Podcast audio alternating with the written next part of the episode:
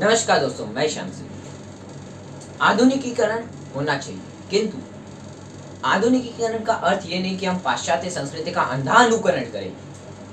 विचारों से हमें आधुनिक होना है।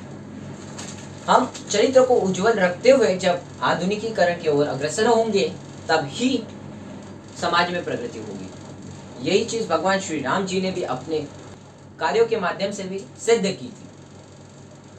और यही चीज़ भूतपूर्व प्रधानमंत्री श्री अटल बिहारी वाजपेयी जी ने भी अपनी कविता के माध्यम से सिद्ध की और मुझे सौभाग्य इस बात का है कि मैं आज आपके सामने वही कविता लेके उपस्थित तो कविता कुछ इस तरह से निर्माणों के पावन युग में हम चरित्र निर्माण न भूले, स्वार्थ साधना की आंधी में वसुधा का कल्याण न भूले। निर्माणों के पावन युग में हम चरित्र निर्माण न भूले, स्वार्थ साधना की आंधी में वसुधा का कल्याण न भूले। माना अगम अगाध सिंधु है, संघर्षों का पार नहीं। माना अगम अगाध सिंधु है, संघर्षों का पार नहीं। किंतु डूबना मझधारों में साहस को स्वीकार नहीं। जटिल समस्या सुलझाने को, जटिल समस्या सुलझाने को नूतन अनुसंधान न भूले। निर्माणों के पावन युग में हम चरित्र निर्माण न भूले।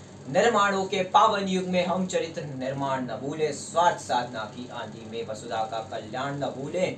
शील विनय आदर्श श्रेष्ठा शील विनय आदर्श श्रेष्ठता तार बिन जंकार नहीं। शिक्षा क्या स्वर साध सकेगी?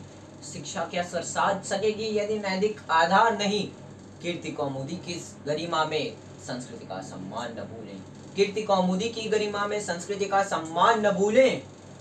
निर्माणों के पावन युग में हम चरित्र निर्माण न भूलें। स्वार्थ साधना की आंधी में वसुधा का कल्याण न भूलें। स्वार्थ साधना की आंधी में वसुधा का कल्याण न भूलें। आविष्कारों के कृतियों में आविष्कारों के कृतियों में यदि मानव का प्यार नहीं, सृजनहीन विज्ञान व्यर्थ है, प्राणी का उपकार नहीं। सृजनहीन विज्ञान व्यर्थ है, प्राणी का उपकार नहीं। भौतिकता के उत्थानों में जीवन का उत्थान न भूले। भौतिकता के उत्थानों में जीवन का उत्थान न भूले।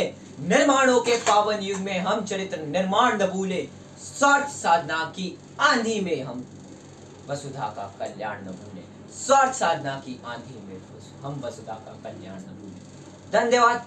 जय हिंद। जय महाराज